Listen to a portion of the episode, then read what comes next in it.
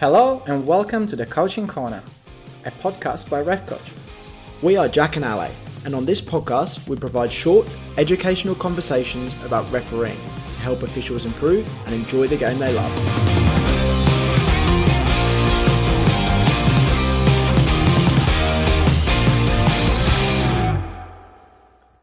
Today's topic is discussing the differences between coaching, assessing and observing, and mentoring.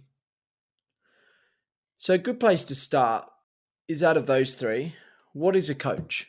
So, a coach is a person that is involved with your development and it's there to provide guidance and help you reflect on your experiences and provide you also with uh, constructive feedback on how to improve on your performances. This is all aimed at improving the referee or the assistant referee or fourth official or VAR. It's really similar to how teams have coaches, right? And and the coach is yeah. there to coach the players. You think all the way from junior players uh, up to adult players, they have coaches to try and make them better. You know, yes, at an elite level, a coach is usually focusing on things like structure and tactics, but then at the you know the beginner level, the coach is focusing on how do you kick a ball, how do you pass a ball, where should you move on the pitch, and that's really relatable to coaching referees as well. That a coach who is coaching uh, someone much lower down the system who's maybe refereeing under 15s will focus much more on the on the basics, the building blocks of refereeing. You know, the how to blow your whistle, etc., etc. Whereas a coach of an elite level referee will be talking about well, how do we referee elite football? How do we understand the tactics? How can we use this to our advantage? What can we expect to happen? How do we develop a game plan? Yeah.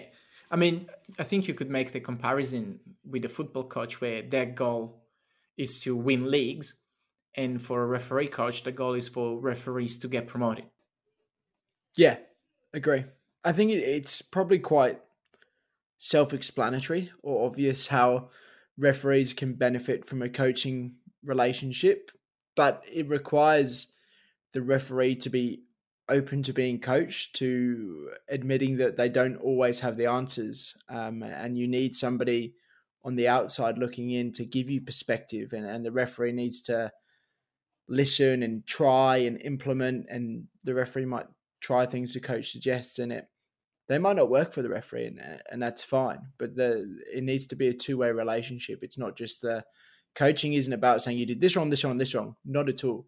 Coaching is about working through problems together. How do we solve these problems? How do we find the solutions so you can implement these solutions the next time? So coming back to the original, yeah, you took the words out of my mind. coming back to the original question, it's oh, well, if referees want to get better, they need a coach. So that's how they'll benefit from coaching. Absolutely. You took the words out of my mouth, Jack. Has to be two ways. The coaches are there to coach, but also referees have to be open to that. Because otherwise there's no then there's no way the coaching is going to work if you know words come in from one ear and go out the other and and that's i think that's a goal for referees sometimes it's not easy we've all been there being coached it's not easy mm-hmm. sometimes mm-hmm. because there may be some harsh mm-hmm. truths that are laid mm-hmm. on us and no one likes to hear that but that's where a referee's goal from a coaching relationship could be learning how to take in that hard feedback learn from it and mm. build on it and also ask questions to the coach because obviously when you're getting coached you don't just want to be to, to be told oh you should have done this this way or should do this that way but also asking questions well what can I do to change that in my next game? Or simply or what? Yeah, why, why, did you? Why is always yeah, the go-to yeah. question. You should do this. Exactly. Okay, what? What? Why should I do this? What's the impact? Yeah i love even in my in my work i always love to say when there is something that you're not sure about or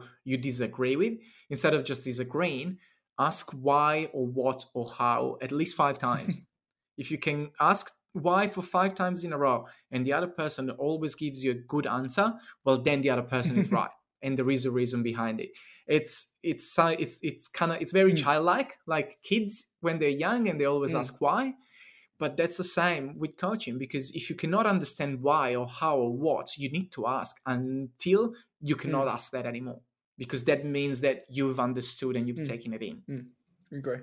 This is out of all the relationships that we will, or out of all the roles and relationships we'll discuss today. This is probably halfway in between in the formality of the Mm. relationship. It's it's a bit more formal, but doesn't necessarily need to be very very um, ceremonial and Yeah. pompous.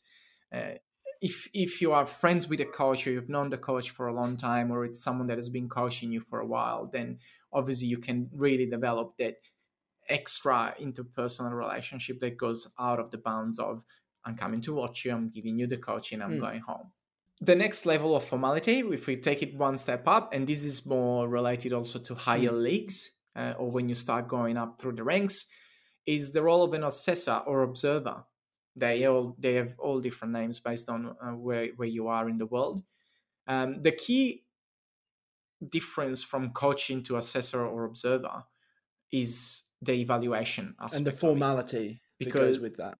and the formality of of course i think the formality is a consequence of the fact that you're getting Yeah. evaluated so there's always going to be that feeling of well if i'm getting a mark off this uh, assessment of this observation well there's going to be some formality. There's going to be some ceremonial behavior in the change room. You're not going to be there cracking jokes and uh, tossing a little football around just to to calm your nerves but there's going to be that extra formal relationship.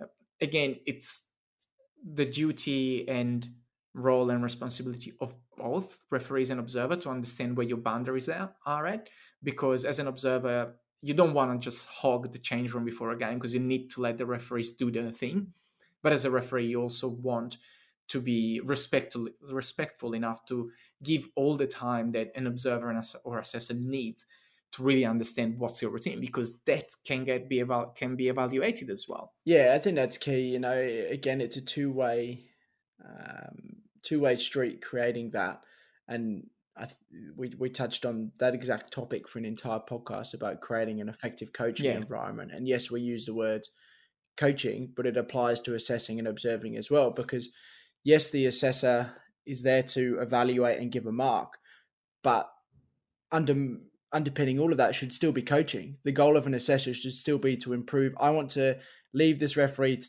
today better than he was before this match. Simple as that. Uh, yes, there's a formal structure to doing it. You know, there's usually a report which will have strengths, areas of improvement. It's a it's a lot more formal, and you know there will be a written. The report will be written. There may be uh, videos clipped to go with it if that's the level of football that that can do that. But underpinning all of that, the attitude should still be to try and improve the referees. Yeah, from whether you're a coach, an assessor, or a mentor, the ultimate goal is to improve Mm. the referee. I, I- think we can look at assessing and observing. It's just a more formal version of coaching. Everything still stands. The, the skills are the same. Assessors are coaches, or should be coaches, and have the mindset of a coach, just with you know almost the the cherry on top that yes, they are going to have to evaluate this referee. Um, it shouldn't change the process. It shouldn't change the mindset on the game day or after the game day or before. Yeah, absolutely. I mean, referees should not change the way the referee because they're getting Mm. assessed or observed, and observers should not change the way they coach because they're Mm. given a mark. It's uh, as long as there is transparency and honesty and good intentions, and the goals are just to Mm. get better.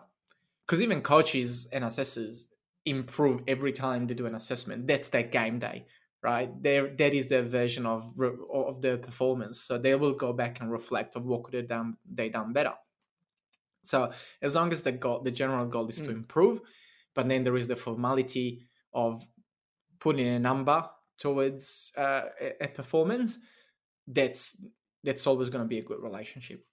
The final one we're going to talk about is is mentoring, and this is probably or probably has a more significant difference between coaching and assessing. As as we touched on, essentially, assessing is a more formal version of coaching, but coaching underpins assessing. Mentoring is is different, and mentoring can have many different ways of of coming through. Um, different examples are of different levels of this is, is a mentor on a referee's first game who is just there to support, to help, to provide a shoulder to lean on, perhaps a shoulder to cry on.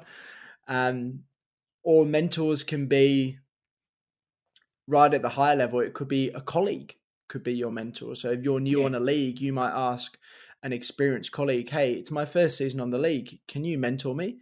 Um, and that could be an incredibly informal relationship where you just chat every now and again. It could just be a text. Hey, I, I feel like this. What has this happened to you before? You've been in this situation. How did you deal with it? Um, or it could be more formal. Um, it mentoring is it really has no boundaries as to where it can start and and and to where it can end. You can have multiple mentors um, who you go to for different things. You could have Yeah. a someone who you consider a mentor because they're really good at player management, and when you need help with player management stuff, you might go to them. Or um, someone who's really fit and you want some advice on fitness, you go to them. And not always do mentors know that they're your mentor. Uh, because it doesn't have to be a formal relationship. You can think of somebody as a mentor, but there doesn't need to be a, a title to it at all. No, absolutely. You, I think you you, you absolutely killed it. Uh, it's it's so true, and uh, you can have different mentors, and especially, I think this is where the mentee can be the, the one to lead the conversation and really seek yeah, for that definitely. Uh, confrontation, whereas the coaching and assessments, it's more the other Mm. way around. Whereas this is the mentee asking for and looking for some, looking for Mm. that help, uh, and saying, "Hey, look, I got a couple of doubts," and it's more of a discussion. It's more of a almost a self reflection or almost a personal retro, if you're familiar with the term, going back and looking at what have I done there, what could have I Mm. done better. But it's very informal and very conversational, if if, if you like, and and that's the the biggest difference eh, between more formal relationships. And the good thing is that mentorships are so flexible, so nimble that really you can have any goal from it. You, you you can you can get anything out of it, whether it's ideas for your next game or just a vent. Yeah, if you, but that's if you that's a really that. great example, right? That's it. Sometimes you just need Yeah. somebody who you're on the way home from a game and you've had a really frustrating game for whatever reason, and all you'd want to do is just have somebody who will listen, who understands and can empathize, but will listen and maybe you know give a comment here and there, but they're not there to tell you you got it right or wrong. They're just there to listen and allow you to get it off your chest, which makes you feel better about things. Hundred percent. You wouldn't you wouldn't vent to a, an assessor after a game, going, "Oh, you know, this game it's was it's, shit," it's, uh, and it's more uh, unlikely, right? It's more unlikely. it's very much more unlikely yeah so and, and that's where mentor it's important to have mentors and sometimes we don't even realize we have Mm. these mentors because our yeah, friends it's only when we look back even do we go, oh yeah, actually this Yeah. person was a really good mentor or example. yeah and mentors don't even need to be mentors don't even need to be Mm. referees they could be someone that have a really good approach to Mm. hardships that have a really good mindset that have that are really good at Mm. fitness as, as you said before but they're not necessarily Mm. referees they may just be good at talking about a certain Mm. topic that's going to help you reflecting learning and improving on one of your um on one of the aspects of your Mm. performance Like even George Lacrindis, who was on uh, My Life on the Line recently, he's talked to me about how he goes to his dad to get an opinion on situations because he's not a referee.